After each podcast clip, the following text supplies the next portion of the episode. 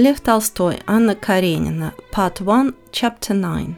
In Chapter 9, Levin goes to the zoological garden where, according to Oblonsky, Kitty usually skates this time of a day. Here we meet Kitty for the first time, and because we see her the way Levin sees her, she is the most beautiful creature, everything is beautiful about her, and Levin can't understand how people dare to talk to her and be around her and be indifferent to Kitty, treat her like a normal person, because he can't do it. For him, Kitty is brighter than the sunshine. They skate together, and a few times Levin lets a few remarks slip little hints about his plans and why he's here in Moscow. He can't help himself, he's in love with Kitty and can't keep his feelings to himself. And at the same time, Levin uh, can't tell Kitty how he feels, he's afraid he might scare her. Kitty likes Levin as a friend. She thinks he's funny, but she's not in love with him, or how Tolstoy puts it, it's not he she's in love with.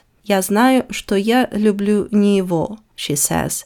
I know it's not he that I love. At the end of the chapter, when they leave the skating ground, Oblonsky appears and takes Levin for dinner.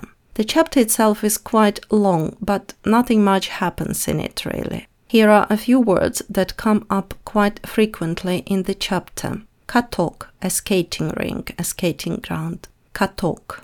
Kanki, skates. Kanki, Kinkabezhets, an ice skater. That's what they call Levin. Apparently, he is very good at skating. Kinkabezhets. So that's chapter 9. Let's listen to it in Russian now.